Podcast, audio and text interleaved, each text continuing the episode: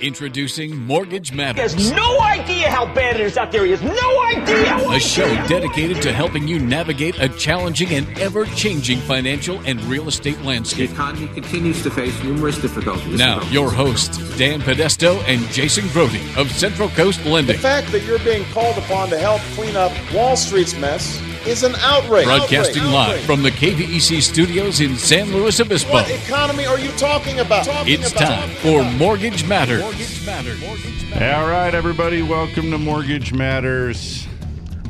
It's a great show today. Well, It's always a great show. it's going to be a great show. I'm pretty excited about today's topic. Um, likewise, I'm excited. I have Mike Points in the studio this morning with me. Good morning, San Luis Obispo. And Mike's, yeah, and everybody else listening from afar. I downloaded when I missed the show a couple weeks ago. I was trying to, I was trying to determine. well, I was out of town. You know, poor communication. Yeah. I was at, I was trying to download the app so that I could get all tuned in. Works Just, pretty good. Just so you know, Jason, us in radio, we don't communicate. We're in the communications business, but Poor I. I would have no idea what's going on down the hall at KZOZ right now. Yeah, Okay. I hear you. so anyway, yeah, you can get us on your app. So you can download an app to your Don't smartphone, stream the show directly there. That then then it's digital. That's the high tech stuff. So you don't get any of that fuzz. You Yeah. know the when you AM radio, you drive under the overpass, and then you're Yeah. back. The other day, I was listening to a show. Speaking of downloading old shows, I was listening to a show when we had Mike Turnquist on the air um, earlier this year, back in the old studio, Jim, and uh, and he came on, told us a uh, crazy story about a real estate transaction he had. Uh, since Mike's been on the show, we've done probably three or four other deals together, and um, we'd love to have him back on the show. He's he's a big advocate for uh, veterans here in the county. Yeah. And um, it was just neat to be able to hear what we talked about then versus what's going on now. I think you were here with Dan, weren't you? On that one? Uh, that one was Jay. Oh, Yeah, that one was Jay. yeah. Okay. Uh, We had we had some appraise. Yeah. Mm. So, uh, just the clarity of it was was kind of cool. And we have them. How far back do we go, Jay? Do we have like a library of mortgage I think we have all now? them. Yeah. Yeah. I think we have all of them. Yeah. I have I have like the last six to eight months here, but Yeah. I just. but I think you guys have them all on your website. Yeah, I think it's mm-hmm. important to mention that my predictions at the end of last mm-hmm. year are pretty much on point. are they? Mm-hmm. with regards to the rates, The, you guys, the you Federal Reserve raising rates. Sorry. you and Dan did that job, that final show without me, and you guys made your prediction, so I wasn't here. yeah. Probably, probably a good thing because any prediction I've ever made, um, you know, either way off on the time frame or way off on the on the actual number itself. So I would have been wrong anyway. Well, but what did you say? you said- said no rate hikes I said year. right out the gate they would pass pass. So quarter one, quarter two pass. Typically because there's all types of let's call it, you know, um slow down in the economy. And I didn't have any idea that something like Brexit was going to happen, but that gave me a nice pass right into the third quarter here. And I s oh. but I did say that they were going to raise rates in the second half of the year and that they might even do it twice. And so Ooh, so you really need one this week. I got it. You gotta- really need one this week. I mean, for that, for prediction's sake, yes. so for variable interest rates, no. to be clear, the feds are meeting this week. To be clear, And one of the things on the plate, among others, is decide whether or not they're going to hike rates this time. And of course, Mike, now you need one. You said two, you need one. You Right. really need one. And you know, uh, you know what the the current chance is of a Fed rate hike this week for the September meeting. it's probably like seventeen point three three three repeating or something. I was closer than I thought you'd get. Last read I saw the end of this week was fifteen percent. Yeah, So you're the underdog now. yeah, Yeah. yeah. You're the underdog. And but you know what? I mean, you've been right so far, so perhaps it's you. Maybe we'll just maybe the feds What- are just following your advice. what happens if we, you know, they're definitely not going to. Are they even going to meet during election time? Um no, the next Yeah, the next meeting is in December. Right. Ooh. That'll be a lot to process then. Yeah. and I'll be in DC, I'll be in DC the first week of October through Rioting? the thirteenth. Are you going to be picketing and rioting? Um, actually, I'll probably be exploring and drinking fancy cocktails is the plan right now. Um, I went to DC okay. to our nation's capital. this is a, a little Well Forrest played. Gump nod for you. good. Yeah. Um, and I did. I Love that.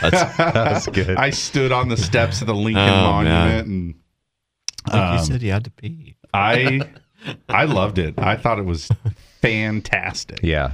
Uh, and the one thing I do differently, and may, maybe you've been before, I'm not talking to you as though you're a first timer, but you need more time than you've budgeted for the Concur. Smithsonian. Yeah.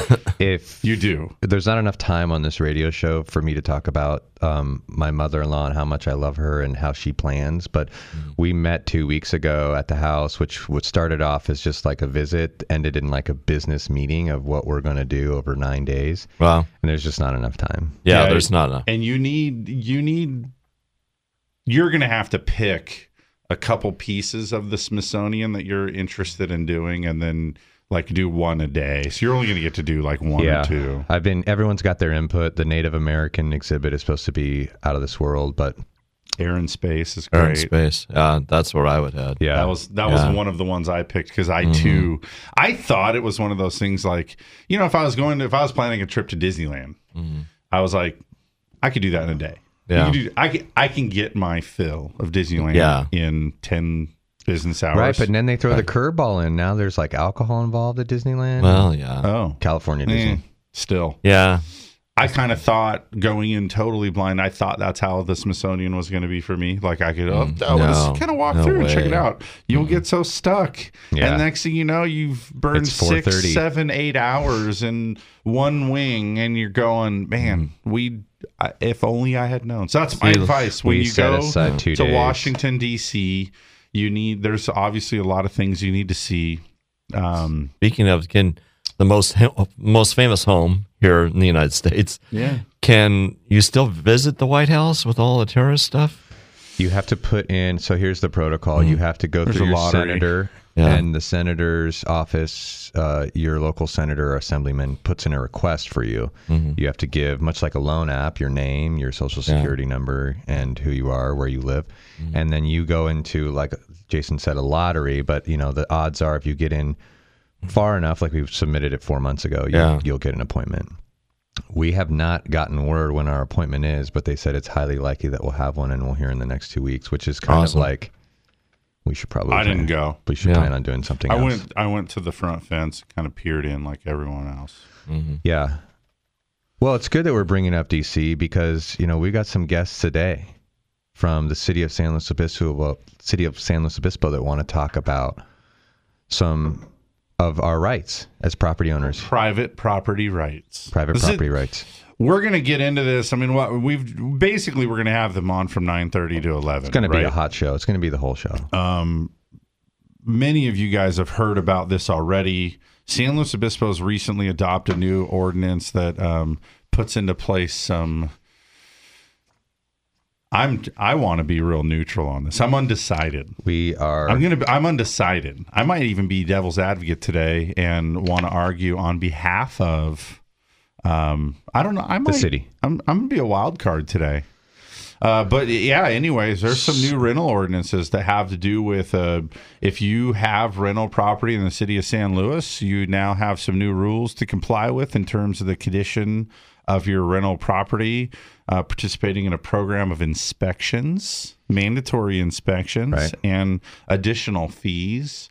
Um, it's not a far leap. I feel like lately, um, seems like a lot of the uh, rights, property rights, civil liberties, a lot of these things are hot topics lately. Where we seem to be at another fork in the road of, um, you know, where's the line? How much is too much? What do we need? Yeah. How do we protect ourselves without giving up individual freedoms and rights? Um, there's a lot that goes in. This is a really complicated thing. Yeah. Um, and so, yeah, we're having a A couple lot- folks on that want to talk about that. a wise man once said that law is a reflection of society. I never said that. Yeah. uh, The same man also said Take the cookies when they're passed. Oh, And so what? So we'll have Dan Carpenter on today. He's running for um, the third district supervisor. Currently a city councilman. Has been since 2010. Repeat guest, Mr. Dan Knight, a local contractor, general contractor, and an attorney at law. And the only man I've ever taken to lunch that had two lunches right in front of me. Ordered both of them and didn't share one of them. So you certainly owe me lunch, Dan. I was at that lunch. I Yeah, was you at were. said lunch, and we were talking about home moving because Dan also has some. Um, Yes. I mean, he looks strong enough to lift and move a home without tools, but uh, he's he does home moving. I wonder how much we'll get into that stuff today. Uh, I I suspect too that we're probably going to end up with a fair amount of phone calls on account of Yes. This is a contentious topic uh, with lots of interest, um, and it seems if you're uh, everybody's got a dog in this fight. I want to suggest yep. everybody Everybody. because you either for property rights or against them. You're either a property owner or a tenant. I mean, or you know one. you want to be one. Somewhere on the spectrum, you'll fall. Right. And so um, it'll it'll definitely be a great conversation. I'm excited to to have those guys on. Um, is it? They'll be on at 9:30. Yeah, and it's Dan and Dan. Dan and Dan. two Dans. I ought to be able to remember that. I, that's great. I'm used to doing the show with a Dan, so since Well, I'm Dan missing my Podesto's Dan off this weekend. Yeah. then we'll That'd be have- interesting if it was Dan, Dan, and Dan. that would have been wild. Wow. Kind of reminds me Just of like that. our uh, what was that? What was that show when I was a kid? I was young, but it was the guy had a brother Daryl and his other brother Daryl. Oh yeah, yeah. Um, Bill Newman was on it or something. yeah. Newhart Gosh. show. I don't know. I think so. Yeah. not sure what so. you were watching as a Yeah. kid. Daryl. but Daryl. This is a good show. It really was. Sounds like it was great. You don't even remember My the name's name of Daryl, and this is my other brother. No, Daryl. it was. I was. I was. I mean, I was born in the late seventies. I was at the tail end of this. Like I, I wasn't the right demographic. I think I was watching it with my grandma. Yeah. Um. All right. So there's a little bit of stuff that we could talk about, kind of getting there. Probably, yeah. Um, as we, you know, generally what we like to do is have some uh, economic updates, these kind of things, kind of give you an idea of what's going on. Um, in the headlines this week, I mean, we had oil. Oil ran off a little bit, which caused a little dip in the Dow. Uh, we had the 10 year bond yield is up to 1.7 which has taken mortgage interest rates for a ride, um, up and down, choppy, choppy. Uh, I saw a headline this week. I got to admit, I didn't click in and read the whole thing, but effectively suggesting that um, there's a fear measurement within Wall Street that suggests that um, there's just so much uncertainty and things right now that it, you should expect volatility in the markets to be the new norm. Some up days, some down days, um, and mixing those days back to back. Yesterday, at the close of the market, the the Dow Jones Industrial Average closed at eighteen thousand one hundred twenty-three. So we're still over the uh, eighteen thousand mark, but we were we were kind of well over it for a little bit. Market closed down eighty-eight, almost eighty-nine points yesterday, and the ten-year closed at one point seven.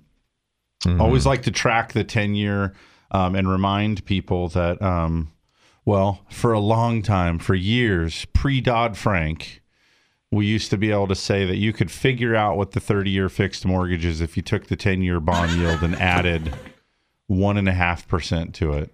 So the 10 year bond yield was two, take a percent and a half on top of that, you're looking at three and a half percent for a 30 year fix. That was always a real good rule of thumb. Um, since Dodd Frank happened, I believe that metric is pushed out to two percent. Um, and, Yeah. it, and it has to do with uh, all of the complexities of that, but just I think ultimately increased compliant costs, into increased guarantee fees, different things that have gone on to push those rates up. And so now, still tracking that 10 year, it's, it's a safe bet usually to say take the 10 year bond yield, um, which is currently 1.7%, add two points to it, suggesting that the that the 30 year fixed rate should be then close to 3.7. So, um, Right, and that's and- up a little bit. We spent a few months of that being in the range of 1.5 to 1.65, and um, so now we're we're above that, and we when we spent most of the week there. Um, so these rates are they're pushing up ever so slightly. Could be the end. Could it be the end? Yeah, Could like- we be drawing near the end of these crazy low rates? Sounds like the end of a Batman show, the old Batman. I was kind of Stick trying to do that. I'm next glad you got that. I think the going forward though, it's it's inevitable that um, volatility is going to be a part of this game. You know, Yeah, I mean we've It- we've seen gone down, we go up. It's a roller but, coaster. But lately, leading into the Fed meeting, we keep seeing rates sort of building up there. Like if you if you drew a line, like some kind of a you know a, a line graph, and just said here's the target date of the Fed announcement of whether they're raising rates, and then here's the bond market. Um, we've been the bond market; it just keeps moving. Um, those yields sort of build right up to it, and I think the biggest reason, I mean, as I could simplify it to myself to help me understand how it works, is um, if the Fed's going up rates next week, you don't want to get caught with your with your bond package or your uh, making sales of your existing bonds or your mortgage-backed securities. You don't want to get caught aggregating stuff that's suddenly going to be undermined by a quarter of a point. Because because look, I mean, a quarter of a point's pretty big right now. That makes up a kind of a significant amount of your profit. So we sort of add this fat into it, right? Where it's sort of well, even though the chances are slim that they're going to raise rates, right now it's estimated that it's a 15% chance.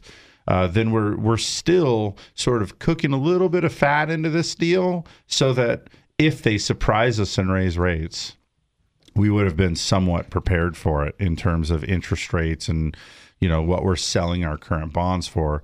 If they don't, then what we usually see is for the next couple of sessions, we see the fat kind of slough back out of the deal, and now all of a sudden we're getting back to where we were.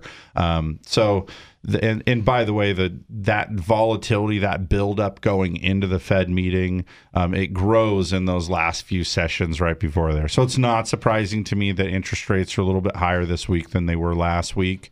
Uh, I am not anticipating the Fed's raising interest rates this coming week. I think probably what they do is um, make an announcement, a little bit more clarity about what to expect, and it'll put the spotlight really on the December meeting. Um, and the December meeting has got to feel pretty suspect for a rate hike, given that December is when they snuck it in last year. Yeah, and it just seems like a fitting place because remember guys we're not this isn't just raising interest rates for the sake of raising interest rates. I think the biggest thing that the feds need to accomplish right now um, you, i want everyone really to, to think of this in terms of normalizing interest rates we want these yields to be normalized so that we have that tool in the bag, right? Like right now, if we had some kind of um, deflationary problem, big unemployment problem, credit freeze problem, we don't, we're sort of out of that tool. We can't cut interest rates to spur the economy at that point. Um, Currently just a quarter. They're currently cut. All you really be able to do is basically, I mean, and the quarter point is kind of negligible in, that policy. in, that scenario, yeah, Yeah, and then and then you'd be faced with your only other option then is to go negative. And we know right now there are countries around the world that have chosen to do that. The U.S. has not done that, um, and but it's it's an option that's always on the table. Yeah. But rather than that be the only card you can play, I think the idea is we move towards having rates be a little bit more normal. If we can get that overnight rate up to a couple percent gradually without shocking the economy, then if whoever wins the presidency, uh, I I I I try really hard to be apolitical here on the show because I don't want to I don't want to make enemies. I don't want to turn people off. Um, and you know, if you take stance on either side, you're going to upset 50% of the people, aren't you? Yeah, it's certainly a toe in the maybe even a little bit more because I personally get offended when a business that I frequent or consider frequenting comes out and their CEO makes some political stance where they're almost you oh so you now you want to force feed me your political ideals. I may head for your competitor then that doesn't do that. So we try really hard to not have political stances here on the show. So suffice to say whether you're in the Trump camp or the Hillary camp, happy in your little camp, something crazy is going to happen. Yeah, Somebody's going to do something crazy. The country's, I think, going to slug it out in the next six, eight weeks. And that, in and of itself, is going to bring us some volatility. Never mind the fact that the feds are straddling the September and December meetings, we're kind of bookending this season of already kind of unrest and slight, slightly chaotic. Does it feel a little chaotic to you? I couldn't really comment to that only because I think that I just think this is the new norm. I just think that I just think Thanks, Mike. so for the rest of us like me that are hoping this stuff all blows over and that we could get back to that, no, Mike Points wants you to know that this is how it's going to be. for well, let me finish. This is the new norm for at least the next three to five years. I just don't see how our globalization, you know, our international engagement with all these other countries who are in bad shape is going to just that's that's hampering us from doing what we, what we really need to do here in the country, which I think is is quite clearly raise rates. But you know we're we're stuck now in this position where we we can't affect our partners to a certain degree, and we need to kind of stick around where we're at. This last week, I mean, we're running out of time here, We so are. I got to throw a couple things in We here. Um, a couple quick headlines that are clipped. I mean, number one, initial jobless claims for the week were pretty good. This is getting a little bit more attention than it's had. I mean, and don't get me wrong, initial jobless claims are are crazy low. They're in a great spot. Seems very healthy. Um, but because of the that last jobs report coming in slightly off of expectations, was just a few months back. I mean, what was it? Three months ago, we had the really, really bad jobs report. So, trying to pay close attention to what's going on in the jobs market. So, jobless claims is one of the things that kind of helps keep your finger right on the pulse. Jobless claims this week were good. Um, they are 260,000 initial claims, which was down from 265 for the preceding Thursday. Um, another reading that we got was August retail sales. Retail sales were weak at minus 0.3%. That was pretty disappointing. Um, in terms of an economy that you feel comfortable raising rates on, you like to see retail sales be on a little bit firmer ground than having um, negative movement in the month of August. Also, in August, I mean, another metric that the feds track to try to gauge the health of the economy and whether or not increasing the um, the Fed's overnight rate is uh, that target interest rate. Should it be increased? What do we look for? One of the things that we're looking at is inflation. You can use Right. this kind of policy to have an impact on inflation, whether you're trying to encourage it or slow it down. And for the people that have been uh, worried about inflation, where are you? I mean, other than healthcare going up and sometimes energy costs seeming a little bit erratic, um, inflation is relatively flat. And for the month of August, producer price index as well as core producer price index, uh, respectively flat and plus 0.1. So these aren't the annualized rates of inflation that you would like to see in an environment where your Federal Reserve Committee is contemplating raising rates. Um, it just seems that um, sort of just not quite there. So we'll see. Yeah. And more than anything, I think we cling to the comments that are made. We cling to what's said. Um, what what are we going to learn? What are the feds thinking? How many people were on which side of the fence? You have of the voting members. You're going to have the the folks in favor of the hike and the folks not. Um, at the very beginning of the year, we had only one vote in favor, I think, in that um, uh, in the first meeting of 2016, um, and and that number seems to be growing. So it'll be interest, interesting to see if we get closer to that um, critical amount needed to actually Right. um, suggest that the Fed is is imminently close to raising rates. And, And I sense that they're hyper aware of their risk management situation, which is in a long that's that's a long way of me saying I think they're realizing that they need some insurance and raise that rate up just in case, you know, like they did last year. I wonder if they're all sleeping good. That's what I want to know. I'm sure they are. I can only imagine. It is 9:31. So, it's time for a commercial break. We'll take the first commercial break of the show. I hope our guests are in the green room there. So we'll uh I believe they are. We'll go I see if so. we could wrangle them. We'll wrangle some microphones. We'll wrangle some refills on the hot coffee. We'll wrangle a bunch of stuff here during the break. And you're going to bring us back with something timely. I know you have that smirk on your so. face that if you could skip this break and just bring back the bed, well, you would. I would. Yeah. So you'll have to wait and see this uh, this pick that Jim has for us. And uh, otherwise, yeah, we'll be back in a couple minutes with more Mortgage Matters. Mortgage Matters with host Dan and Jason will be right back. Join the conversation by calling 543 8830 or 800 549 5832. Through seven presidential administrations, bull and bear markets, and unprecedented change, Blakesley and Blakesley has been here helping residents of the Central Coast reach their financial goals. So if you need retirement advice beyond Social Security, want to roll over an old 401k, or simply seek guidance through an important financial decision, visit Blakesley and Blakesley in San Luis Obispo, Paso Robles, and Santa Maria. Blakesley and Blakesley for the service you deserve and the advice you trust. Member FINRA and SIPC. For those of us who live here on the Central Coast, we know this is a unique place to have a home. And for over 30 years, Patterson Realty has been a vital part of San Luis Obispo County. Patterson professionals have led the way in real estate by adapting to new market conditions to make sales happen. What they offer is the quality of their people, agents working just for you. Get the experts at Patterson Realty on your side. Experience the Patterson difference. Call 544 8662 or online at pattersonrealty.com. This is Jason Grody with Central Coast Lending, host of Mortgage Matters on KVEC. As mortgage experts, we can help you refinance your home or investment property. We can lower your rate, shorten your term, or get rid of your mortgage insurance. Don't miss the opportunity to improve your financial situation. Call Central Coast Lending today.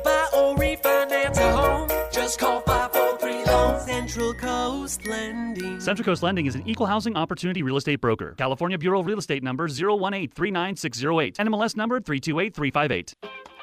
You're tuned in to Mortgage Matters, which airs every Saturday from 9 a.m. to 11 a.m. Your hosts, Dan and Jason from Central Coast Lending, want you to join the conversation by calling 800 549 5832. Now, back to the show.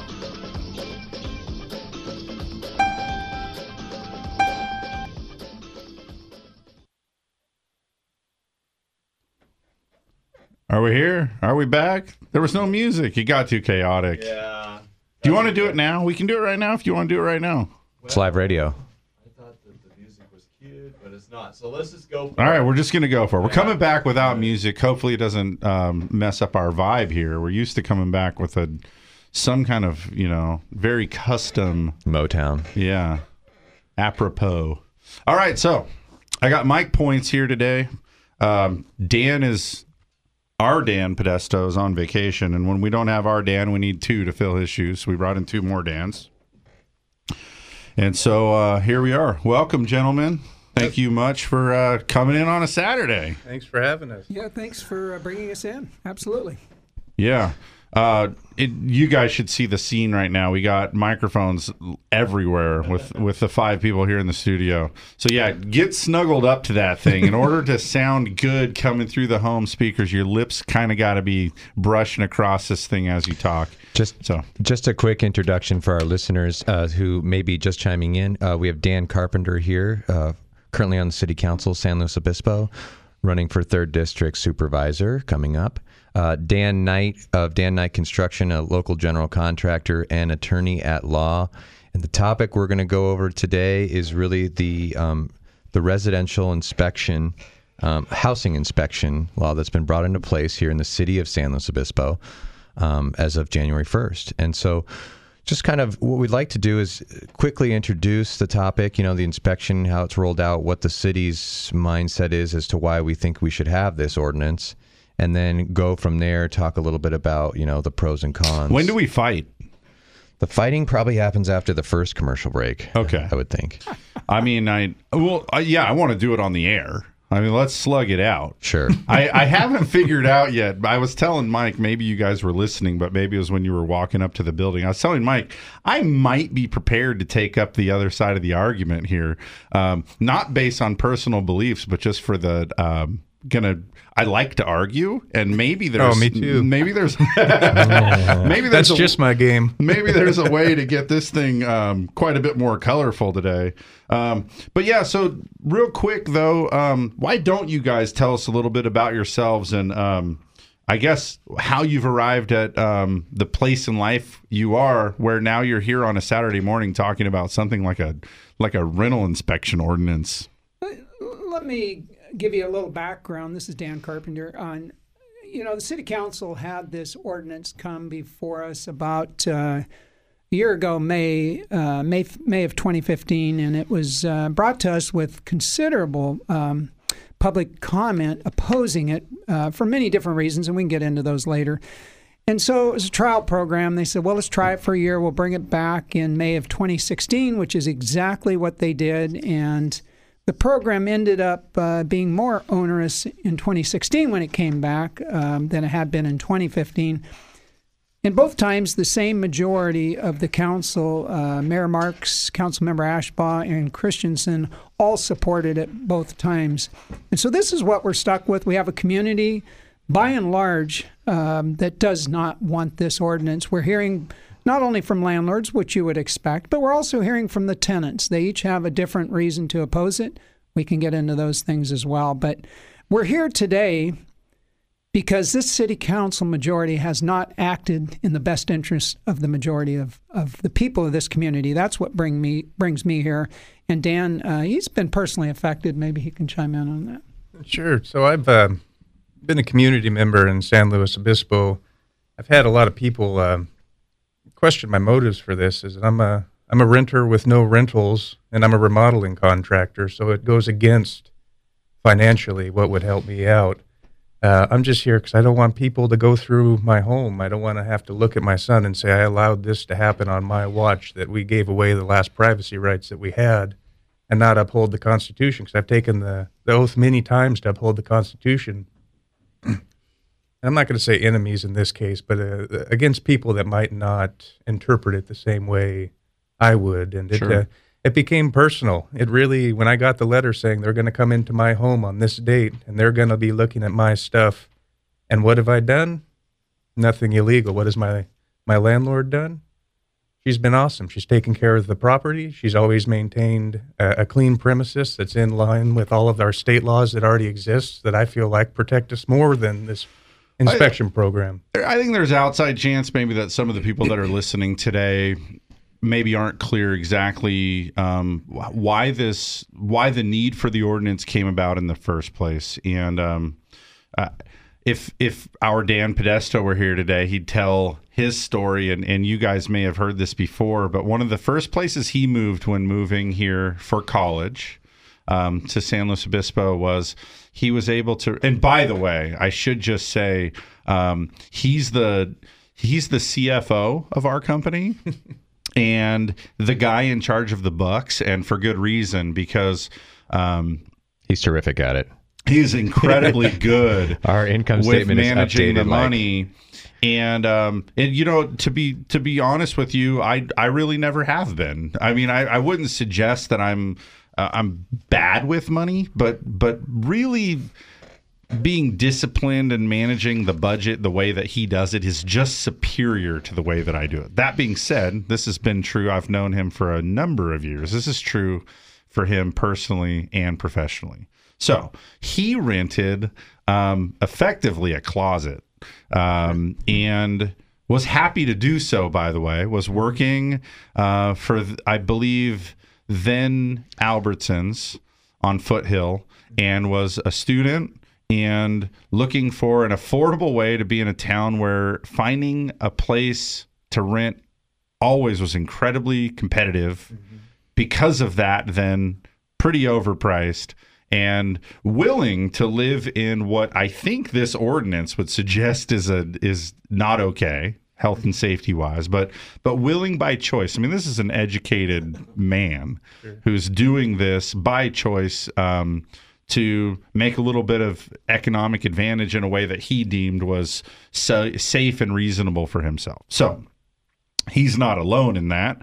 Um, but the but so the broader brushstrokes of this thing then are that um, some folks must have come out and said our city is overrun with slumlords, and they are impeding the rights and quality of life of who then would be the the rental public that the tenants of of our city and um, something must be done. These people have no voice.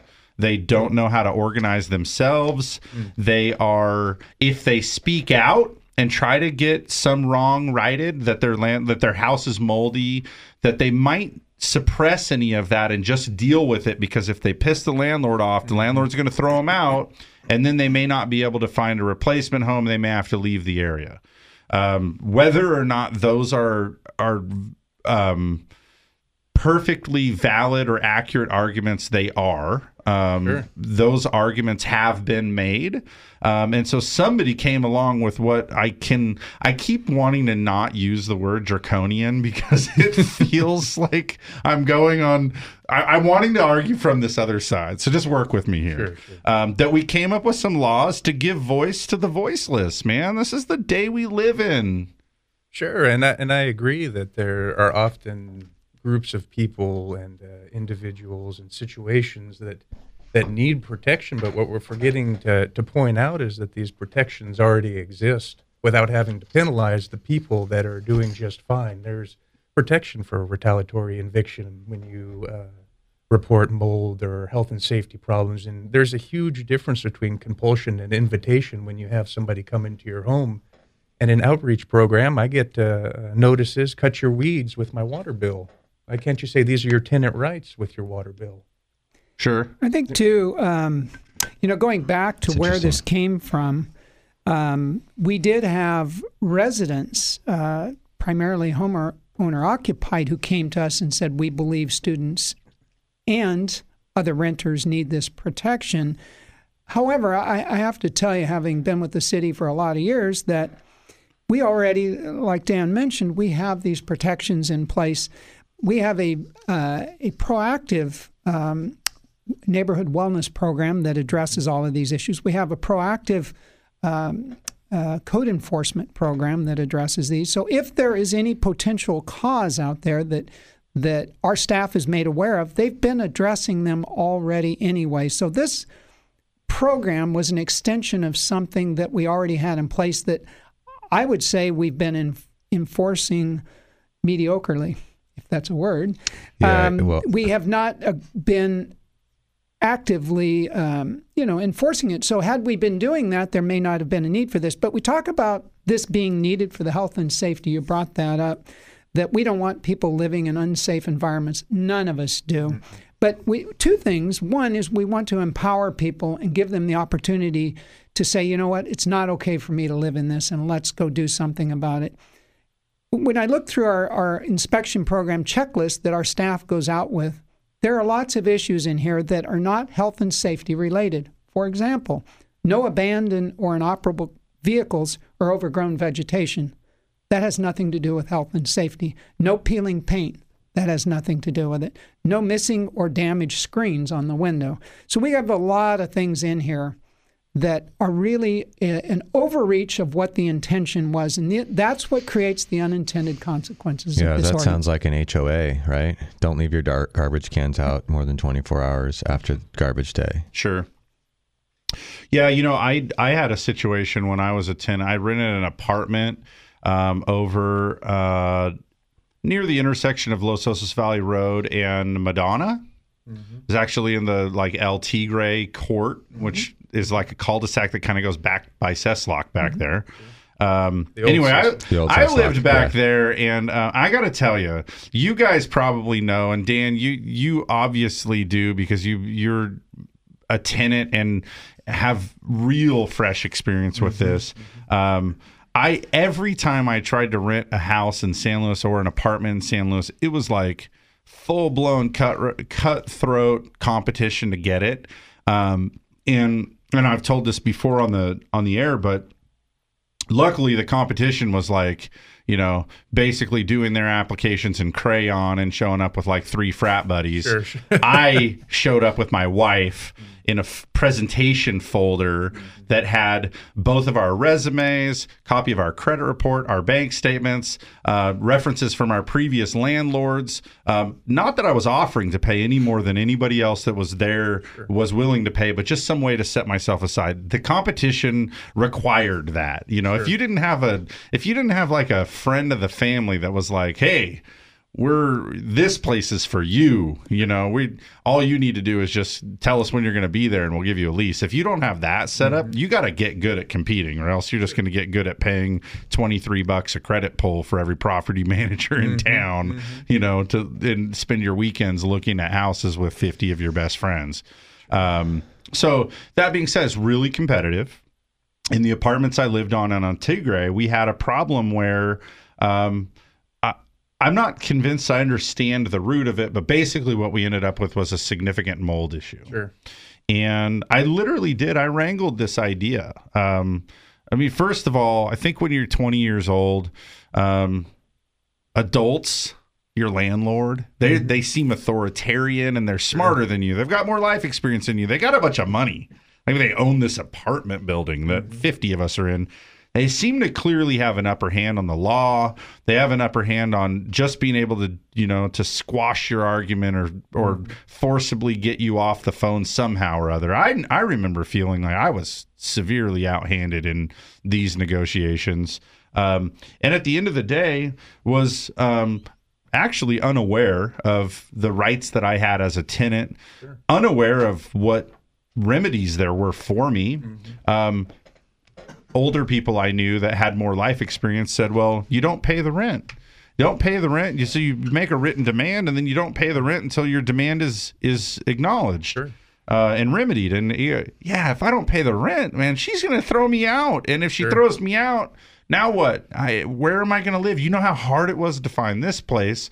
So it's one of those things where at a minimum, Dan, what you said about, um, you know, maybe not, maybe being mediocre at best at having these programs, these support things, um, that should definitely be a way bigger part of, with or without this ordinance.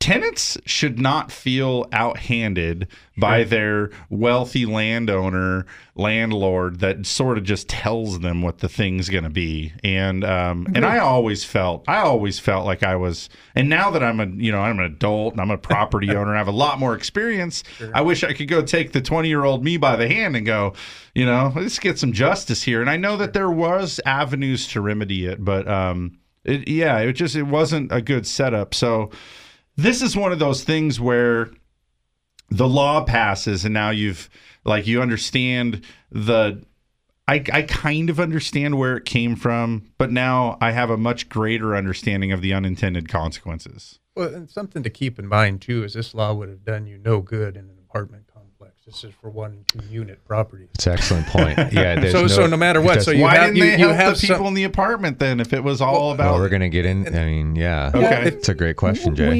We, this ordinance only covers single family dwellings and duplexes. And the reason that it came, they came after these is because they were not having any kind of inspection up to this point. Multifamily dwellings um, of three units or more are inspected on the exterior from the fire department unless you're invited in.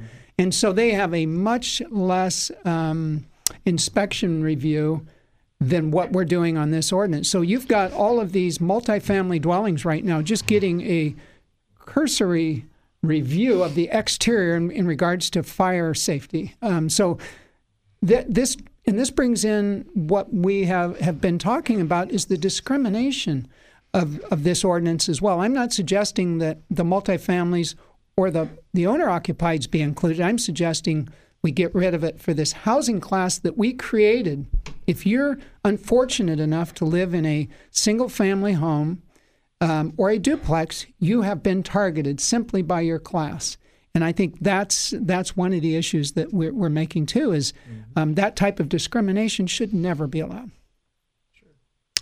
That's interesting. So yeah, I, I think uh, just to recap on what you were saying, Jay, and um, what what Mr. Carpenter has been just kind of reading from our current policy is that you know the supply and demand is such that you know those who are demanding are in some ways happy to get a $750 a month room that is maybe in compliance or not in compliance with the building code now. What this does, and so that's up to them. You know, I, I'm not saying builders, I'm not saying homeowners shouldn't um, be aware of the maintenance that they need to do, and I'm not saying that they should go carve in a bunch of you know rooms into an existing house. They have to abide by the code for density. I think that's smart, but sometimes what's happening is that these rooms are are this house is is not exactly up to code for real reasons of safety or standards that can easily be fixed. But what now is happening is an inspection's coming into play. The owner of that house is worried about that inspection and what it could actually cost instead of getting to it like they would general maintenance.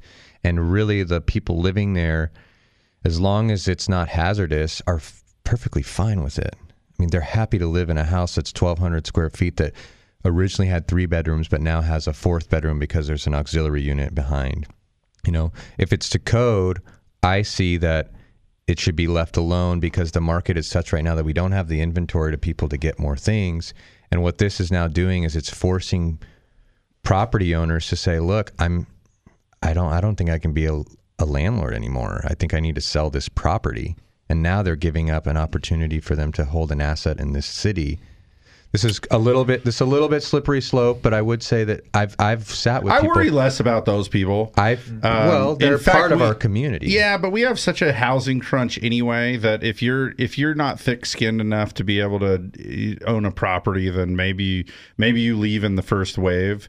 Um, the bigger issue, I think, is those people like, and you know, like what you're saying. What you're talking about um, is tolerance, though. What I'm talking about is right. I mean, there's a difference between. Sure.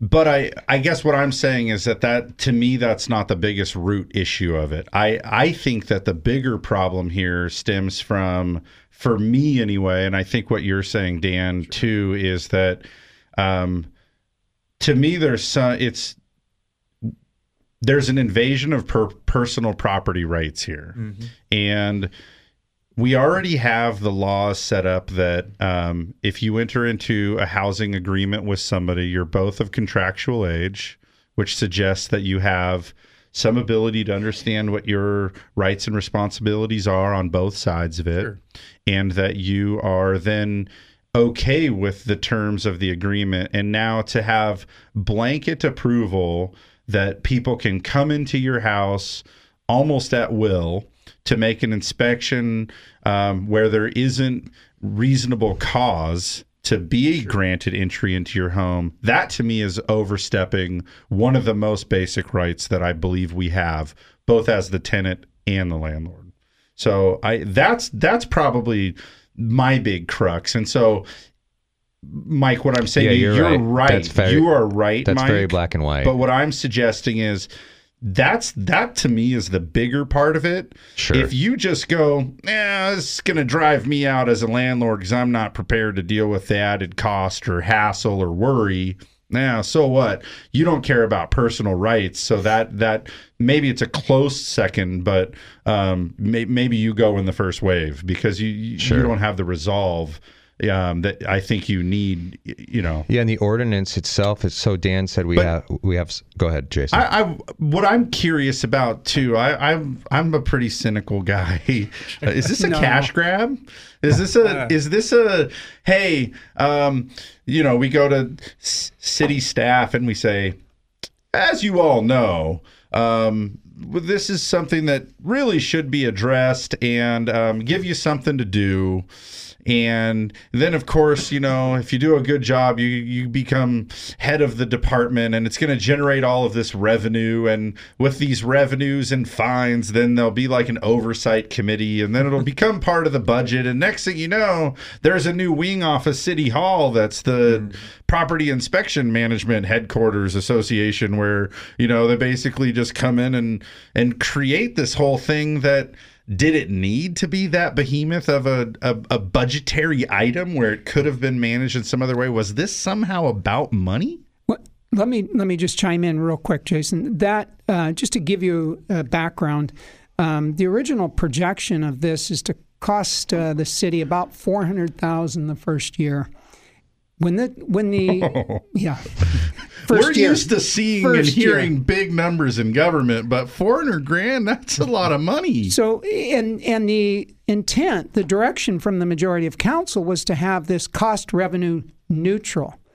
And I've seen the projections for the first four years, and we are losing all four years. It doesn't even start to break even, assuming that they can get around to doing all the inspections and charging everybody until about the fourth or fifth year before it becomes that neutral place. So it's going to cost the A taxpayers couple million bucks. Yes, exactly. And so it's not even meeting the intent of the majority who sent this ordinance off. And and that was one of my comments originally is I don't want this costing the taxpayers anything. No, I- I- it sounds like we need to start a committee now that will be the bake sale that raises funds for the um, rental inspection ordinance fund. And I just want to throw out too that I, I work with these people uh, pretty regularly on a daily basis, and going back to you know if there's some sort of hint that if you do this or there's something nefarious about it, I don't think anybody has gone into this saying this is how we're going to make money off the citizenry. I think that people want the good and just how it's developed and how it's become implemented. It's just off track with I think people's intent. I don't think or me, anybody gets into public service thinking I'm gonna I'm gonna take take take right. I would hope not. I tend to believe in our representatives I more, but how it, how it's developed, it's it's going so off track. I also don't think that there's a slumlord in our city that's like got you living in filth and refusing to do anything about it um, as a norm either. You But- know, and I think there's always the exception to the rule, but the protections that we have in the uh, civil code are superior because they give you that retaliatory protection. What happens if you have somebody come in and say, "We certify this building is acceptable"? You are you no longer afforded the protections at the state level, and it has, hasn't been answered yet. Interesting. That And we're I- superior. I think too, um, and I can assure you, our staff knows who those handful of slumlords are in our community, and they have been addressing those issues all along. So it's not something that's widespread that people are living in squalor in these in these rental homes. It's just uh, to make things fair, if you will. They had to spread this umbrella over every rental when we know, in fact, who the slumlords are. Yeah. Um, Jim was just giving us the. You guys thought he was doing his best Nixon impersonation. That was actually a two minute warning, leading us into the top of the hour break. And we get no timeouts in this game. Um, that's one minute there, one whole one minute. Um, Index fingers, of course. I obviously I think we're just kind of getting going in this, and we have a lot more time to discuss it. I'd also love if some people wanted to call in and share their fors or against comments. Um, I, I also want to know too. I mean, part of what we're here to talk about today is um, a movement to repeal this ordinance. Correct? Correct. Uh, so Dan Carpenter, Stu Jenkins, and me are proponents of an initiative for a special election that we're trying to collect signatures for to get this thing repealed. I We're love gonna it. talk about that. so that's that what we're going to talk about next hour. Um, get to the bottom Get of that. to. So, guys, we got a top of the hour commercial break here. We'll be gone for five minutes. Go water the dog, get some new coffee, whatever you got to do. Stick with us for another hour of Mortgage Matters.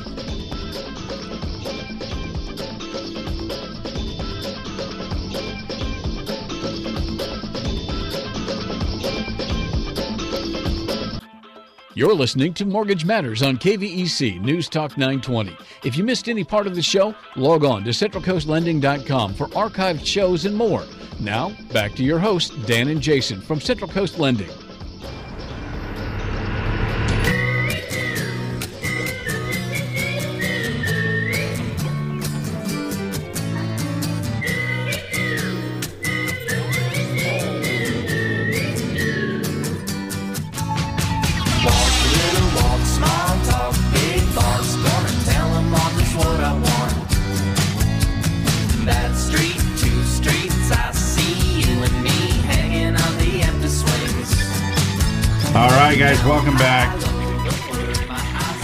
A difference it makes to come back with a little bit of music. I got a, lot of difference. I got a little glide in my stride. I'm ready to rock. They might be trying to tell you what color you can paint your walls. Yeah. um, hey, so you know it's a good topic when you go to break and no one gets out of their chair. We just keep talking about the same thing right through the break. Yep. Um, sometimes these topics are labored enough that when we get to a break, we go outside and you know talk about someone kneeling during the national anthem or something. um, so, that being said. That's the last time I'm going to reference that on the show. I think that should start being treated like the terrorist thing. Well, let's not talk about it. Don't give them the media play, and then you know, eh. Right. There Sure. you go. Now I gave my opinion, and ah, tried not to do You that said all you day. gonna do that. It's very hard. It's very hard. Okay, so if you're just joining us here for the the second hour of the show, uh, we're knee deep in the discussion of this um, rental housing inspection program.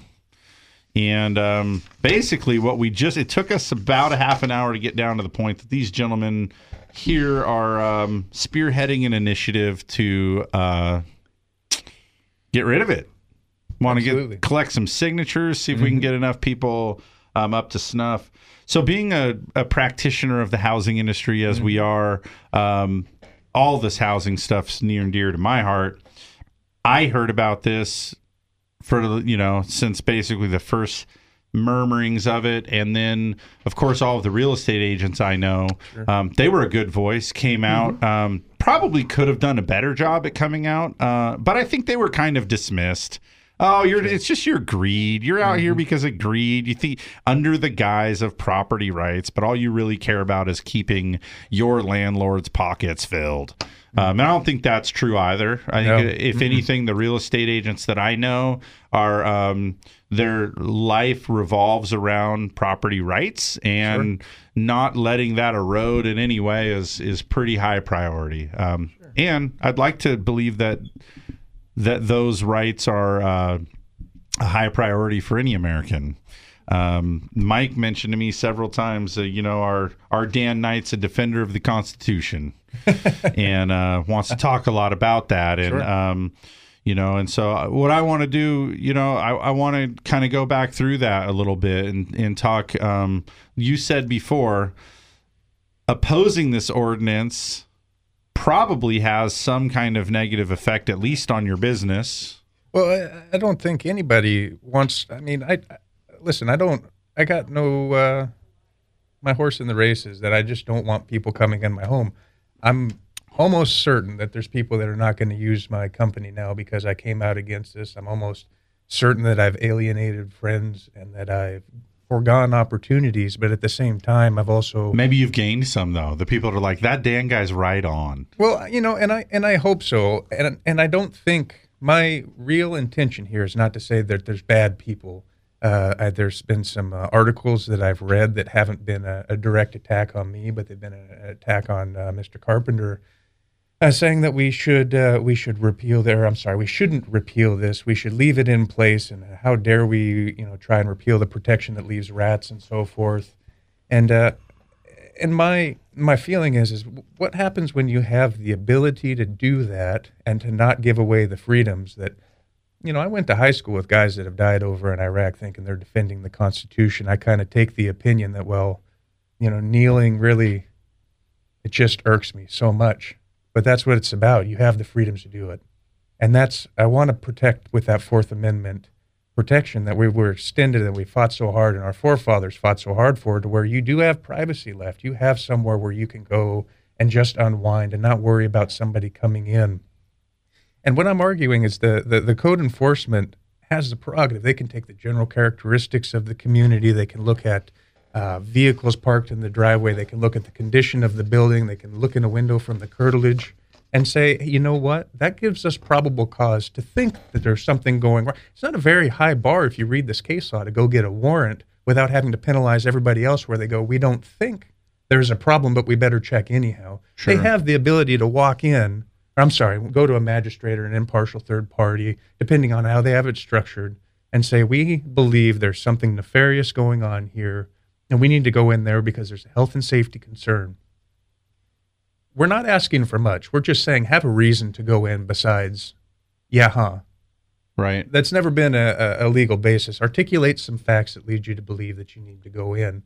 And then there's some other problems where it's compel- compelled speech. You have the right to remain quiet and not to divulge information when you have to state your tenants' names and their private information. And then there's, you know, case law that cuts the other way that says, well, there's protections to make sure that's not divulged. But if it's not necessary, why do we risk it? There's just a bunch of arguments like that. And then there's always the fifth. I I can't help but wonder too, sitting here, um, are there other cities that have done this? Are we are we doing the are you slow trying to be the the banner city again that has the cutting edge laws? I think they modeled this a lot off of the Santa Cruz Okay. ordinance, and then I know San Francisco has in some of the case law that we've read here it litigated another way down in L.A. There's there's other cities that have done this. The the literature that I've read on that, and the, the the case laws that I've been able, or the case law that I've been able to find, you know, they're able to police business. That's the the police power the state has. And that's not at all really my problem with it. I believe that you should be able to regulate business to them. You know, so you're not poisoning people, for example. You're not putting uranium into the river. But at the same time, you shouldn't be infringing on tenants' rights that say, I don't want to be regulated. I'm fine. Please leave me alone in my home. And that's my big issue. And then we're defining a class of persons based strictly on financial ability or, or even if it's just a choice. I don't want to maintain the property. I would rather pay my landlord enough to take care of this kind of stuff for me. We're grouping them into a group of people that we feel like now they're so meek and we have to take care of them and these poor people. I have a lot more faith in people. I, I personally feel insulted by that. You're saying I'm not an adult. I can't I can't kind of, you know, take the take the wheel of my own life. You need to look out for me. There's just a lot of ethical issues, but I believe also a lot of legal issues. I think too, um, as I talk to people, this is um, a real privacy issue that it's it's it's like our last sanctuary of privacy that we have left. As all of you know, the minute you leave the inside of your home, you're probably on somebody's surveillance camera, and so I think to give up this is a is a real slippery slope. Oh, there you go. Mm-hmm. What if then instead of the ordinance and program, what if we just allowed the city to put cameras inside the rental homes where they can view at will? I love satire. Then you don't need to be you don't need to be bothered as a tenant. and just live stream it. They can they can see when they need to see. Make think- sure that you're I, I think NBC would call me sooner than I think. I'm pretty entertaining. I doubt that. Well, and, and I I think don't. I don't think I would change your channel, bro. when there was I'm Hey, concerned um, too, as well, for our staff that goes inside and finds um, stuff in there that's going on that is not. It's beyond their inspection, and what do they do with that information? Yeah, what if they're growing medical marijuana? E- is it legal and slow? Can you grow weed in San Luis Obispo? You can. So okay, so then what? We go in there now. Now the housing inspection guy is counting pot plants to validate whether or not he's in accordance with his That's very license, interesting. Uh, that's the question, but I don't think we or have any definite. or an in-home daycare that perhaps was like flying below the radar. You know, maybe that'd be good to catch. This is probably See, a good time. People can't be left to be uh, autonomous inside their four walls. They can't be trusted. This is a good time I to bring your in our caller. We, uh, all right, now it's time to open up the phone. Um, I want to remind you guys, uh, we'd love to take your calls. Please try your best to be respectful, um, and uh, remember this is live radio, so um, don't. Yeah, it, it, it Sonny. that was directed towards me. no, No, it no, was we have not. I complete just sometimes on controversial topics, there's this, people get passionate, and if you get passionate, try to be passionate with uh, words filter. words that are appropriate for an elementary school. So, Sonny, good morning. Oh, Welcome to good Mortgage morning. Matters. I just want to preface this by saying I only get passionate when Dan is replacing my floors. So All the only time you'll hear me cussing. Nice plug. You were the best customer we've ever had in my entire life. Thank you, thank you, Dan. All right. Um, well, I have I have a couple questions actually. So uh, Great. what I'm gathering from your discussion is that tenants do not have the right to opt out of this. If a code enforcement were to come to their home, they wouldn't be able to state that they're not interested in having them enter. They would be it would be a forced entry. So, go ahead, Dan. No, you go ahead. So they have the ability at this point to apparently say, we don't want you in. And the code enforcement will not come in. It's under threat of inspection warrant. The details of that have not been 100%. I don't know of anybody that's gotten that that's said don't come in where they forced their way in. I know there was a slow, SLO plus journal or slow journal where um, one of the councilwomen said that if you know if you don't want them in there, we'll come in at the next time it's vacant. But then we get into a legal issue of who has Fourth Amendment protections in the property while it's vacant. So no matter what, they're infringed. But they have the ability to opt out as a tenant. Yeah, we will not, our staff will not force themselves in. What they will do then is, of course, go back to our legal department Right. and they will seek the inspection warrant. And of course, our city attorney then will have to go before a judge and make her case that there's cause to go in. Whoa. And I wonder, I wonder when you speak of a warrant, you know, usually you speak of it in the criminal context. Sure. So who in this case would be the criminal um, requiring probable cause for a warrant? Well, yeah, I think in an inspection warrant, and I'm not a lawyer, but uh, is different than a, uh, a search warrant. And so, um, according to our city, if only in spirit. and according to our city attorney, yeah, I that- mean, just in language it is. But yeah, and, and according to our, our city staff in, in our legal office, that that is available to jurisdictions like the city of San Luis Obispo and others as a as a tool to enter. Uh, but there again, like any warrant, there has to be probable cause, and I don't know what that threshold is because we haven't tested it yet. And I assume that once we test it, we will get some pushback uh, from the tenant or the landlord at that point. But I think also that a, a, a, a violation of the building code, and I'm kind of ad libbing this just from experience in the building industry, if you knowingly violate the building code, it's an infraction. It's uh, uh, criminal procedure and criminal um, probable cause, I believe, to get in. So if you are knowingly doing something and denying entry for that, and that's the basis for the probable cause, I believe that that actually meets the threshold to get in the door. So there, But again, we're talking about who's knowingly doing it. When you're talking about entering somebody's home, they have a possessory interest in that home. And it's the tenant. I believe it's the tenant in this case, Mm-hmm. because I believe that the the landlord would not be as subject to that because they're regulating business under the police power. Yeah, it it doesn't really make sense to me. Sure, me neither. You know, to, okay, well, I get that, right? I also, you know, I know that one of the things I think I'm not sure who mentioned it, but was screens would did, wouldn't rise to the level of health and safety, but that is part of um, the warranty of habitability is that all windows have screens. So really, it could be uh, looking from the outside and seeing that one window doesn't have a screen, and therefore that's probable cause to enter the entire building. That that is true. not, Uh, not only that, but uh, when I was in high school, um, the screen was off of my window because that was how I snuck in and out.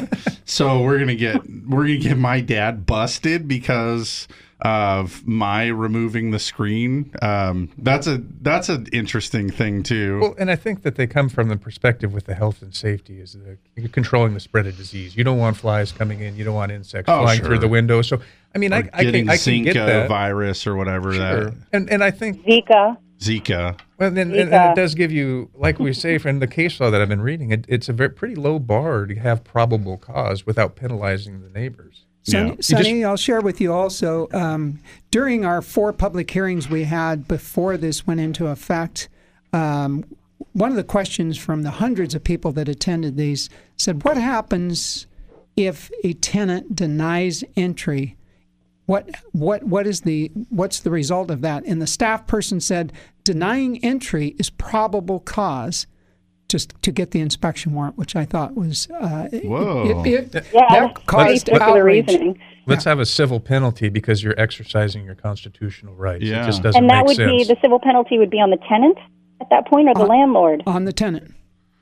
That's crazy. I mean, I I've That doesn't make objected sense. to I thought it some, was supposed to be for the protection of tenants. I've Yeah, objected precisely. to some entry into my home when I was a tenant. If for no other reason, my my eldest son, I'm not kidding you, for nine months, the most he slept was an hour at a time, Mm-hmm. and our life was we were held hostage by this tiny terrorist. And when he was asleep, would be when somebody would come banging on the door. Oh, we need to come in for whatever. No, you don't. I'm and I'm on the edge of losing losing my mind with sleep deprivation. So maybe you don't want somebody in your house just for that reason. That's cause then to find me? Well, and that's that's the issue that simply because you deny entry suggests all of a sudden that you are guilty mm-hmm. of hiding something and then that's Whoa. probable cause and and according to our staff that is one one reason that they can take to the judge and seek what if now what if I let you in but I have one room that's padlocked and you're just you can look all around but not in my secret room. I, I believe unless there's an exigent circumstance, you can say you can look here but not here until you get the warrant. After the warrant, they're Then they go- can go anywhere. Well, as long as the warrant says you're, uh, you can look through the entire building because, or it defines narrowly, this is what you're there to look for, and something that doesn't fit that criteria. It all depends. When on, you guys start Well, plain sight, Dan. Plain sight. Uh, precisely. when when Sonny's now a very this- good attorney, by the way. Uh, right now, this is starting to feel pretty overreaching to me. All of a sudden, you've got warrants. Now I feel like the FBI's in my house, and they're like, they're gonna question whether or not my gun is like legally registered or not. This is getting out of control. I'm Well, a it little, puts a seems lot. to me that it may be overreaching and that you know this is supposed to be here to protect the tenant and to ensure that the tenant has um, habitable premises Mm. and to then state when a tenant says i don't want you to come into my property well that's probable cause for us to come in because there's clearly something you're hiding well the tenant in this code can't hide anything because they're not the ones who are liable for anything wrong They should sign at the tenant should sense? just have an opportunity to sign an attestation at the door that says, uh, "I certify that my premise is habitable and meets my health and safety requirements, and please leave." well, I think not, that would be a reasonable alternative. However, what if we're getting pressure from landlords or a tenant feels a pressure from a landlord? And you talk about retaliatory eviction, and, and that's a, a great um, tool that tenants have. However, we're not under a rent control community, and if in fact a tenant complains, the landlord has a right to raise their rent to whatever they want Sure. with 60 days notice. So that would, I think, would be something that tenants fear. Uh, I would be afraid of that. And I think also though, so there's the the legal perspective, and I think there's reality that people are going to be displaced because of this. And I think, I mean, you're doing all this work, you're raising the rent to cover the work. It's just a, a supply and demand issue at that point. and it's we don't really have the data because it's new enough. And I've always come at it from the privacy perspective. Let's say let's do it early so I, I, I mean, I, I think you have valid points, though. You you are protected, but sometimes they price you out, and it's quite an uphill battle in order to be able to to prove a retaliatory eviction and kind of uh, make it work in your favor. But also, too, um, our staff, to protect themselves, is um, encouraging or insisting, I'm not sure to what degree, depending on the situation, that the landlords have the tenant sign a piece of paper waiving their Fourth Amendment right so that the city is indemnified, which is interesting. So there has to be an alternative. yes, What do you suggest the alternative be? denial. Just denial to That would be a pretty easy alternative. Just Very easy, Check just- the box yes or no. I don't think anybody should be coerced into giving up their Fourth Amendment right. That's to me, that's uh, just insane. So, I, I would, uh, when they ask me, I just denial. Yep. Wow. So that is the. So that sounds like it's a your only alternative that you have, or um, the only amendment you'd like to make to this rental code enforcement. It's just that a tenant should be able to deny entry into their home. Well, should be able to deny entry into the home, but then also we're expending a lot of resources for a program that. I mean, how many slumlords are there really in the Grants? I heard sixty percent of people rent in San Luis. Why are we uh, spending so much to kind of govern something that could not necessarily self-govern, but with the protections. And more importantly, I think there definitely needs to be an outreach program to tenants to say you have these prerogatives. Excuse me, and the ability to protect yourself and what you're comfortable with, you're able to do this, and what you're able to do, contact this person or the SLO legal aid or that sort of thing, In, empowering people, absolutely. and and treating them like the adults that they are. Though, if they want to make decisions for themselves without being compelled to to act or to speak or anything like that to kind of remain autonomous because to me that's kind of one of the core, core principles that I kind of live Mhm. my life by. I want to be my own person and I'll ask for help if I need help. And to have somebody say, and here's how you ask for help if you choose to do that, I think it's it's important to kind of maintain yeah, imagine that. if imagine if the city of SLO spent two million dollars over the next five years just on a campaign and an awareness of letting every tenant know that hey, uh, we run. I mean, I I bought commercials on KSBY. Uh, it's an effective form of getting your message out. Um, hey, these are your resources, and if you're experiencing any of these situations, feel like your landlord's unfairly treating you.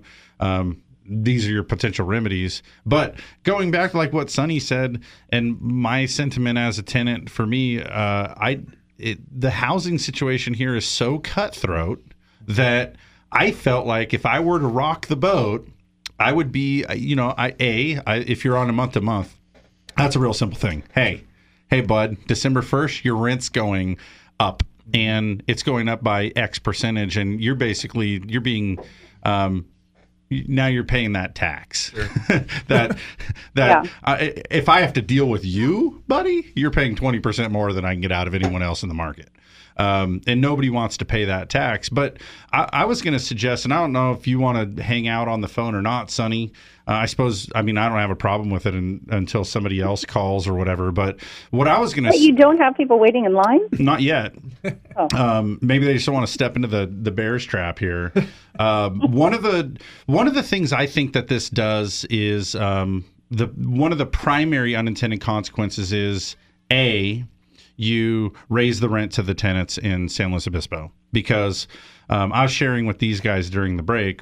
See, I I do loans for people for a living, and I have for 15 years, so I, I know a little bit about uh, kind of the average demographic that we see here in SLO of these people that own rental houses. I can tell you they a they either inherited it and it's like debt free and it's their cash cow and everyone that's splitting the trust fund is loving the fact that Gramps left them this five bedroom house next to Cal Poly.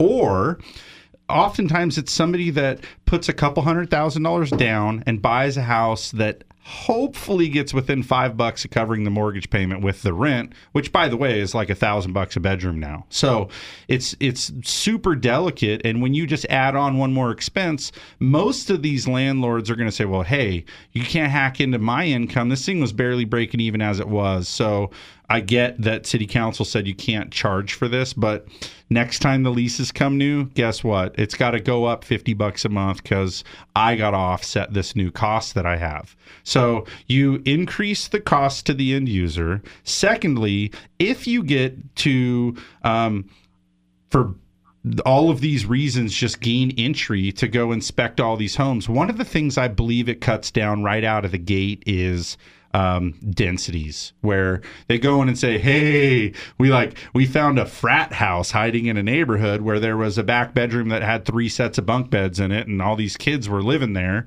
Um, and so we got to displace all these kids. So you reduce the density now, um, and go. People could make their argument about, oh well, it shouldn't be that dense to begin with, or whatever. Education is expensive enough. Sometimes people make these decisions by choice to be able to be here instead of somewhere else, and you know whatever. Point being, in the end, you're going to then reduce the densities of the existing housing, which is then going to cause a greater demand problem. Um, and if you haven't been paying attention to real estate lately, um, kind of anywhere in the nation, but especially right here in San Luis Obispo, where this ordinance applies, there is a substantial housing crisis, and it's especially bad. The vacancy rate here for rental housing is among the lowest in the nation. Um, it's already extremely cutthroat. If you add further demand to that issue um, at an increased cost, who are you? Who are you helping now in this? And it, it just that's my uh, my first and foremost issue I said early on in this conversation. I take great issue with just the erosion of personal rights.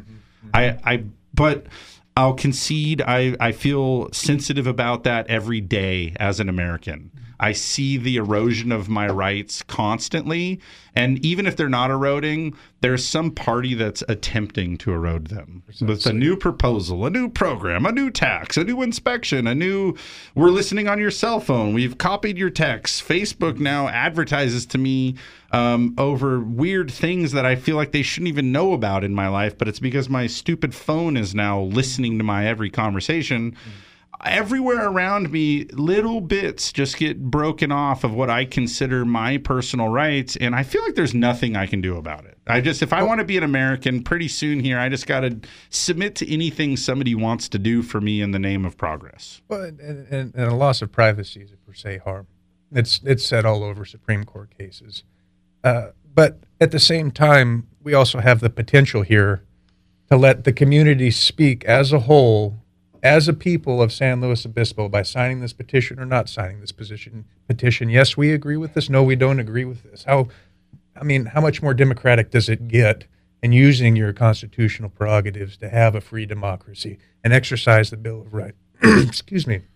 Exercise your prerogatives under the Bill of Rights. I, th- I think one of the most important things, and I think this is what we're finding through all of our elections going on now, is that, um, and and the past, you know, few years with Congress, is that there's no alternative. Mm-hmm. So when you when you say uh, we're asking you to sign this petition, let's not have let's not have this code enforcement, uh, or let's overturn it. What what is the alternative? What is the alternative that you have in mind to ensure that renters are living in habitable conditions?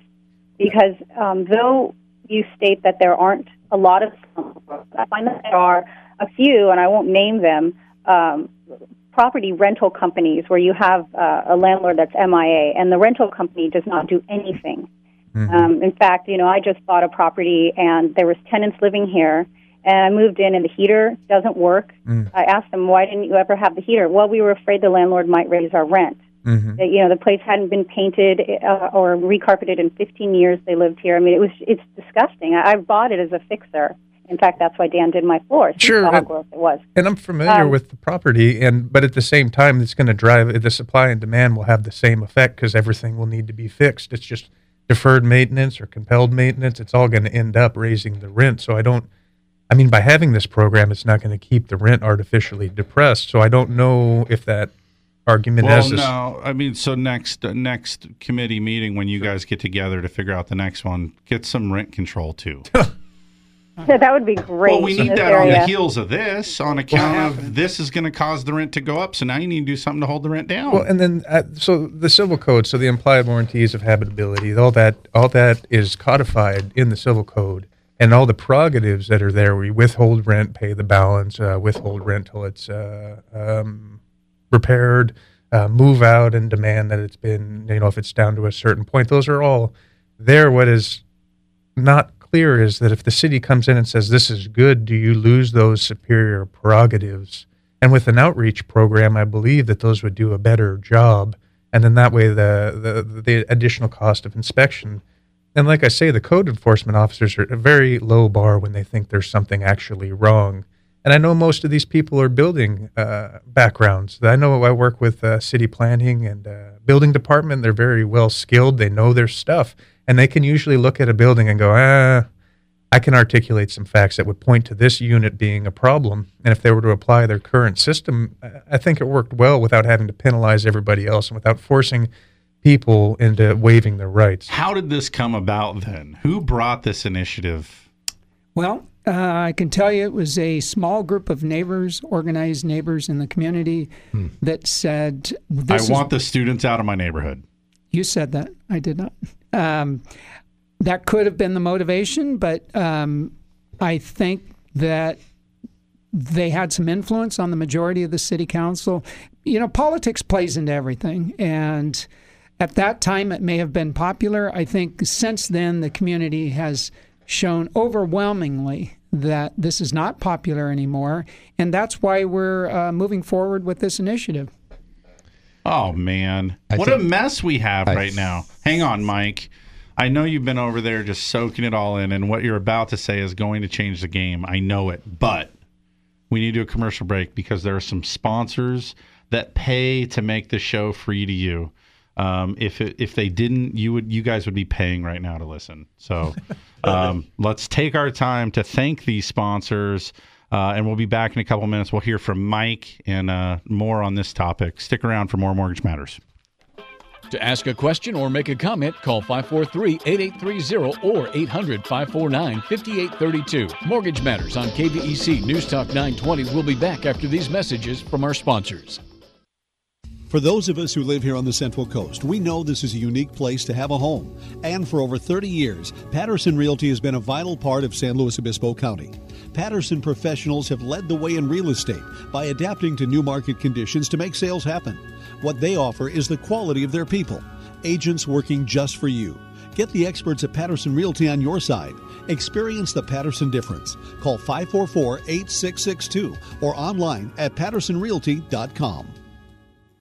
Through seven presidential administrations, bull and bear markets, and unprecedented change, Blakesley and Blakesley has been here helping residents of the Central Coast reach their financial goals. So if you need retirement advice beyond Social Security, want to roll over an old 401k, or simply seek guidance through an important financial decision, visit Blakesley and Blakesley in San Luis Obispo, Paso Robles, and Santa Maria. Blakesley and Blakesley for the service you deserve and the advice you trust. Member FINRA and SIPC. This is Jason Grody with Central Coast Lending. Give yourself the best possible chance to buy your dream home with our 21 day close. We get you fully pre approved before you find your house so you can write a shorter, easier offer and beat out the competition. It's time for you to be the offer that gets accepted. Call Central Coast Lending today. When you buy or refinance a home, just call 543 Loan Central Coast Lending. Central Coast Lending is an equal housing opportunity real estate broker. California Bureau of Real Estate number 018 39608. NMLS number 328358. Welcome back. You're listening to Mortgage Matters with hosts Dan and Jason from Central Coast Lending. If you want to join the conversation, call the show at 543 8830 or 800 549 5832. Now, here's Dan and Jason.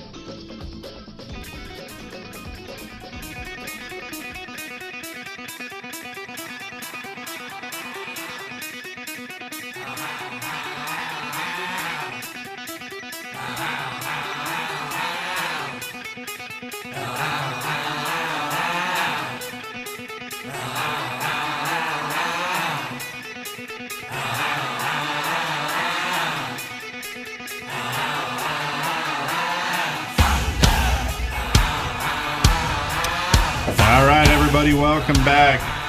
Um, in the studio with me is Michael Points, Dan Knight, and Dan Carpenter.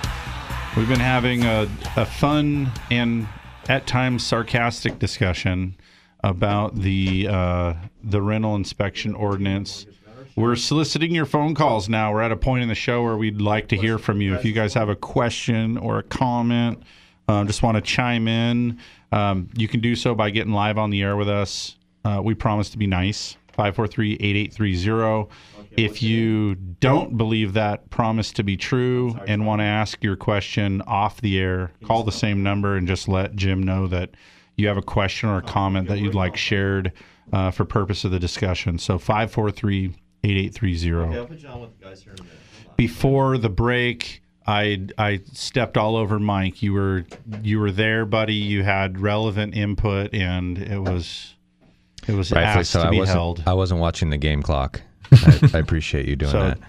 Um, I just, as we get into the last segment of the show here, I want to recap and really start setting the table for what, you know, Sonny asked, what's the alternative?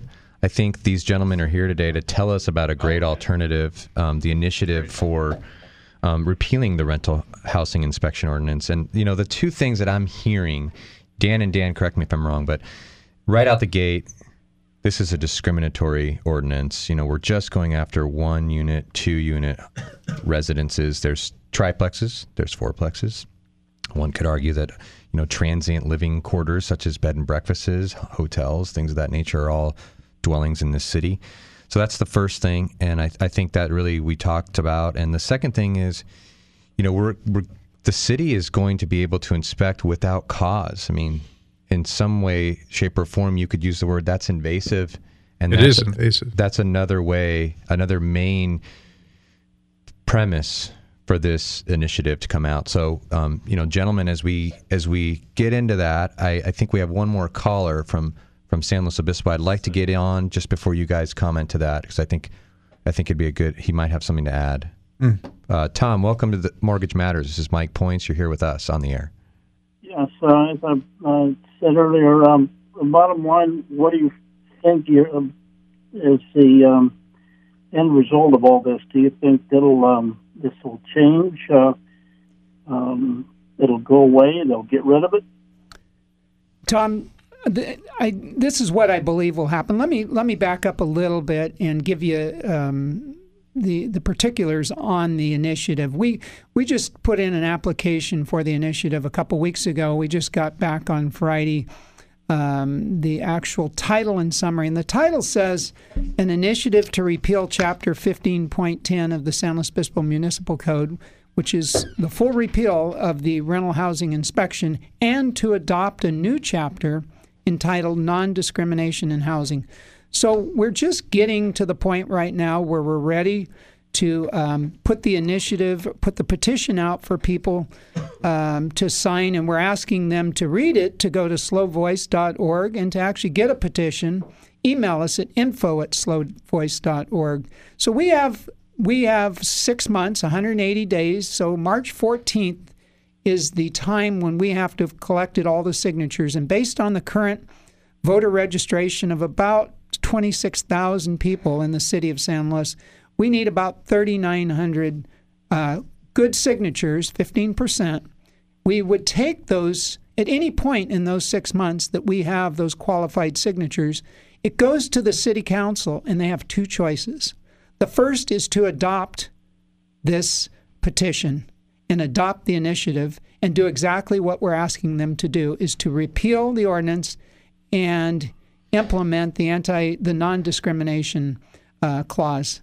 That's the first choice. The second choice is they can say, you know what, we don't agree with it. Let's put it out to the voters, and it would it would go to a special election, um, which has certain qualifications it needs. So they're either going to accept this sometime between now and March 14th, assuming we get the signatures, or they will put it on a ballot so the citizens the, uh, of our community can vote on it. So that's kind of the time frame.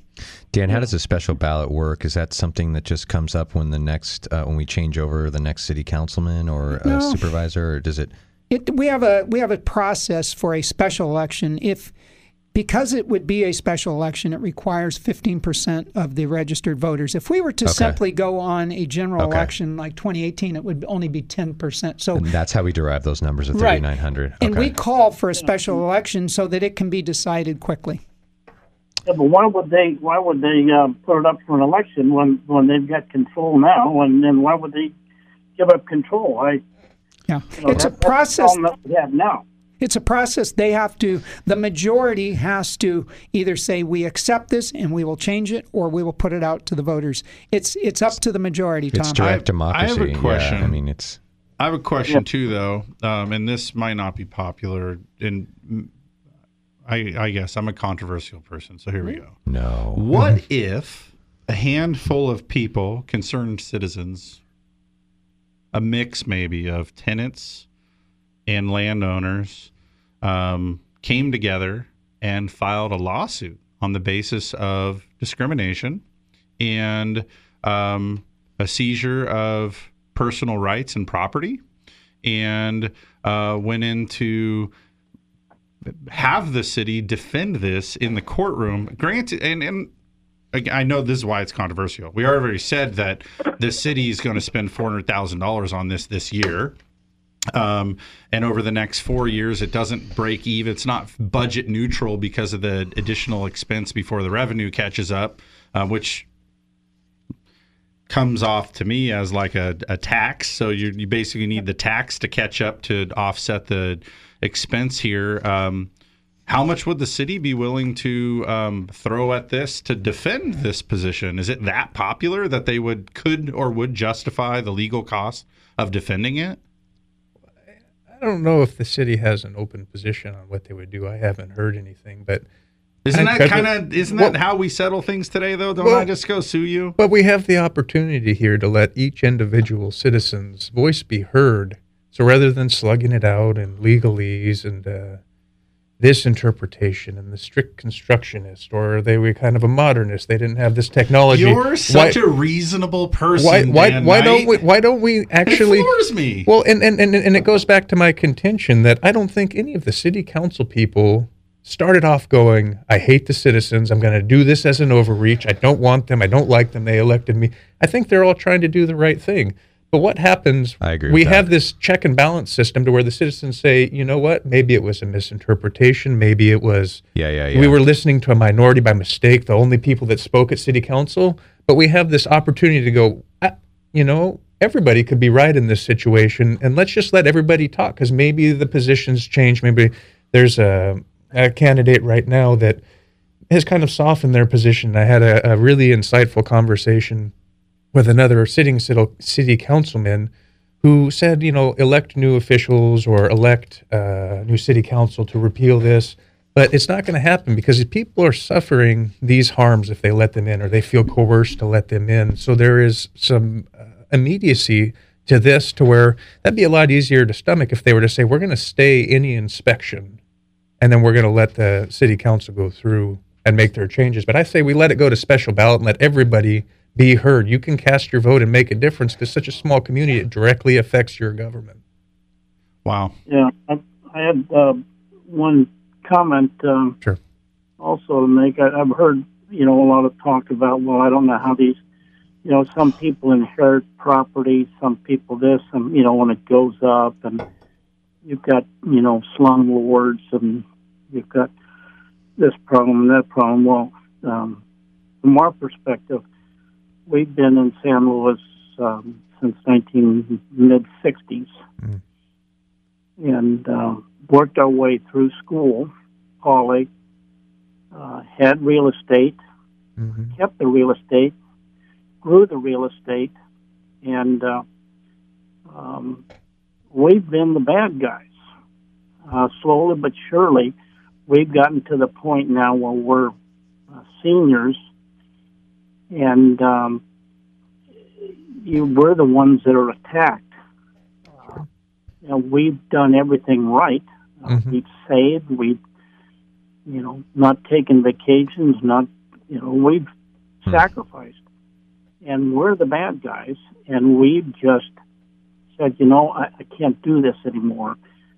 And with this uh, latest ordinance, we said, you know what? We're just going to pull the pin, we're not going to do um, uh, student housing anymore or rentals, whether they're students or non-students. We have both, and just uh, eliminate the rentals and uh, either retain the houses or apartments or just uh, put them on the market. And I think uh, you're seeing a lot of that. A lot of people in our position that went through uh, Poly years ago and worked and saved, and now they're saying I can't do this anymore, and so they're the the rentals are getting uh, uh, scarce, and the ones that are going to be left over are the huge property management um, uh, systems, and um, you know you having to deal with that. And I, I see a lot of these um, over in uh, South, what is it, South uh, Southland. A lot of these people are converting the um, um, apartments now over to uh, condos and selling them. They don't want to deal with it. Sure. Heard that a lot of times from property owners that are just, I'm in the part of my life where I want to be done with this, and it's adding a new layer of complexity, and I'm just out. I've heard, I've heard that too. Tom, I want to thank you for calling in. Um, we're going to take the last 10 minutes here and make sure the gentlemen get to uh, speak a bit more about slowvoice.org and um, close out the show. Thank you again for calling. Thank you for calling. uh, for your Uh man. Okay, Sonny's still there. Sonny's a resilient um, I, holder. you know, I, Are you walking around? I around was with just listening. I was just listening. I thought I forgot I was even on the line. awesome. Hey, uh, after this show, I'm, I'm going. I'm leaving.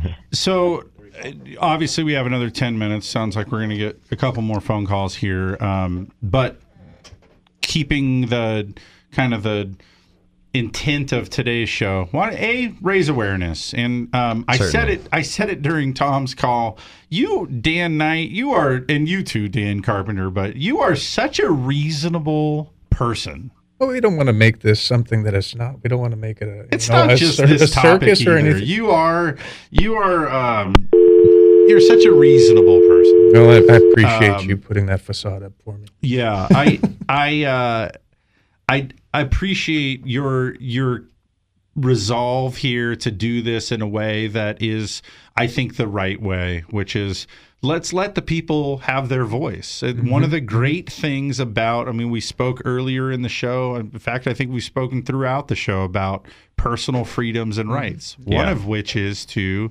give the public a voice through our democratic process and let our let everybody decide. Let them figure out. This is this is how we want this handled. Exactly. um, i think that's a great way to do it.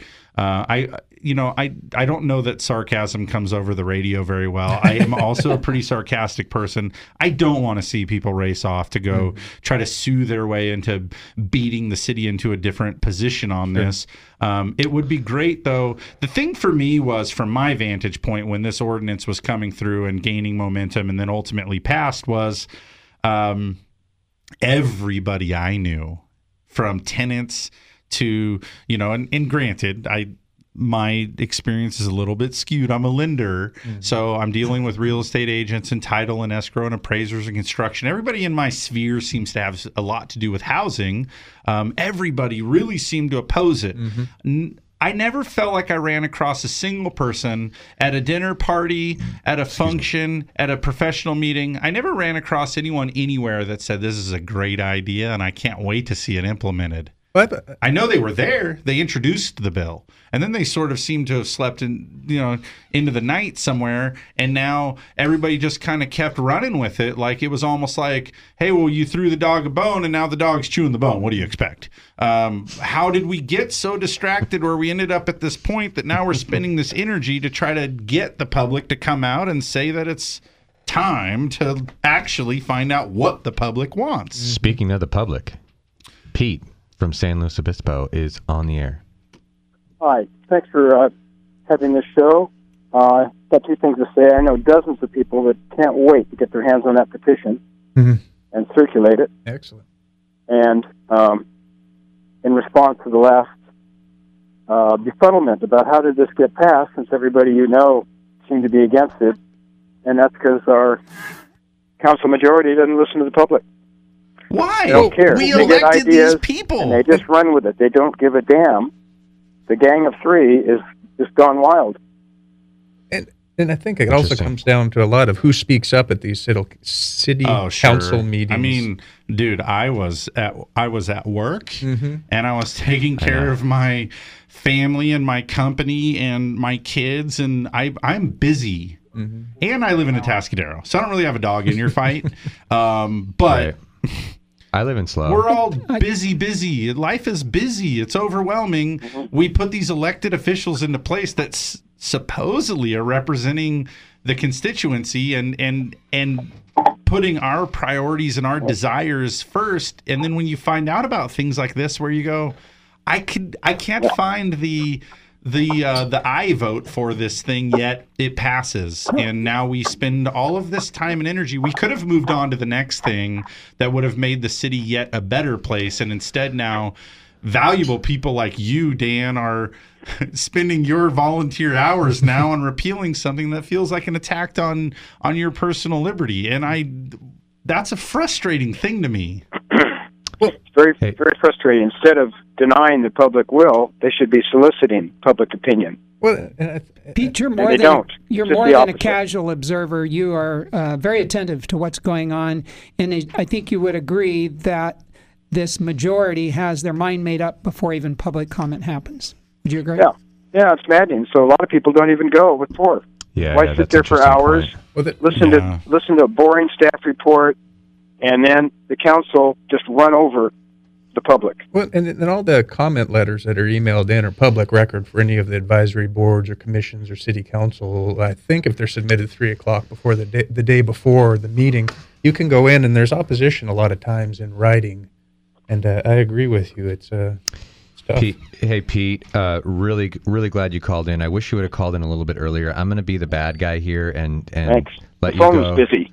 Yeah, yeah, it's busy. Thanks a lot. I'll get off. All right, thanks, Thank Pete. you, sir. I want to Thank you, give you Pete. gentlemen the last couple minutes here to to exit the stage with grace. Let me. Um, I, I, I want to reach out to people and ask them because they, they've been coming to us in droves about how can I help, and and I really want to keep that that uh, momentum going. So please, to read the initiative, go to slowvoice.org, and at that point, if you see the petition, you see the the initiative, and you want to be a part of the solution, send us an email at info at slowvoice.org and we will be in touch with you. We have till March 14th to gather these signatures. And so I, I'm- I predict you have them within 30 days. that's our goal would be to get them that quickly, Jason, and, and we're going to be working at it. So uh, Um, please. I'll Pete's got where 36. where let's talk about this for a second. Where will the position petition be um, available for people to come sign? Because I I can offer up a a desk where you may have the the petition and we can have people drop by to sign it there. Or are you just going to do the old thing where you put them in front of Target? Well, so we're hoping to have kind of lead circulators that are going to volunteer. We weren't sure of the timing because we had to wait for a neutral analysis by the city attorney. We've gotten that back, so we can kind of set the timeline a little bit more. And this is part of our, pardon me, our outreach.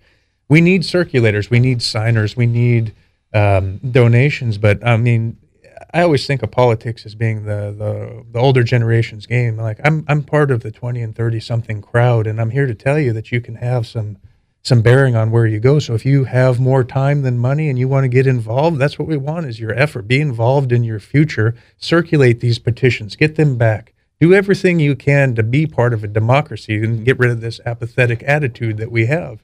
Here's Yeah. your opportunity. This is what everybody's asking for. I wish they would listen to us. Do it.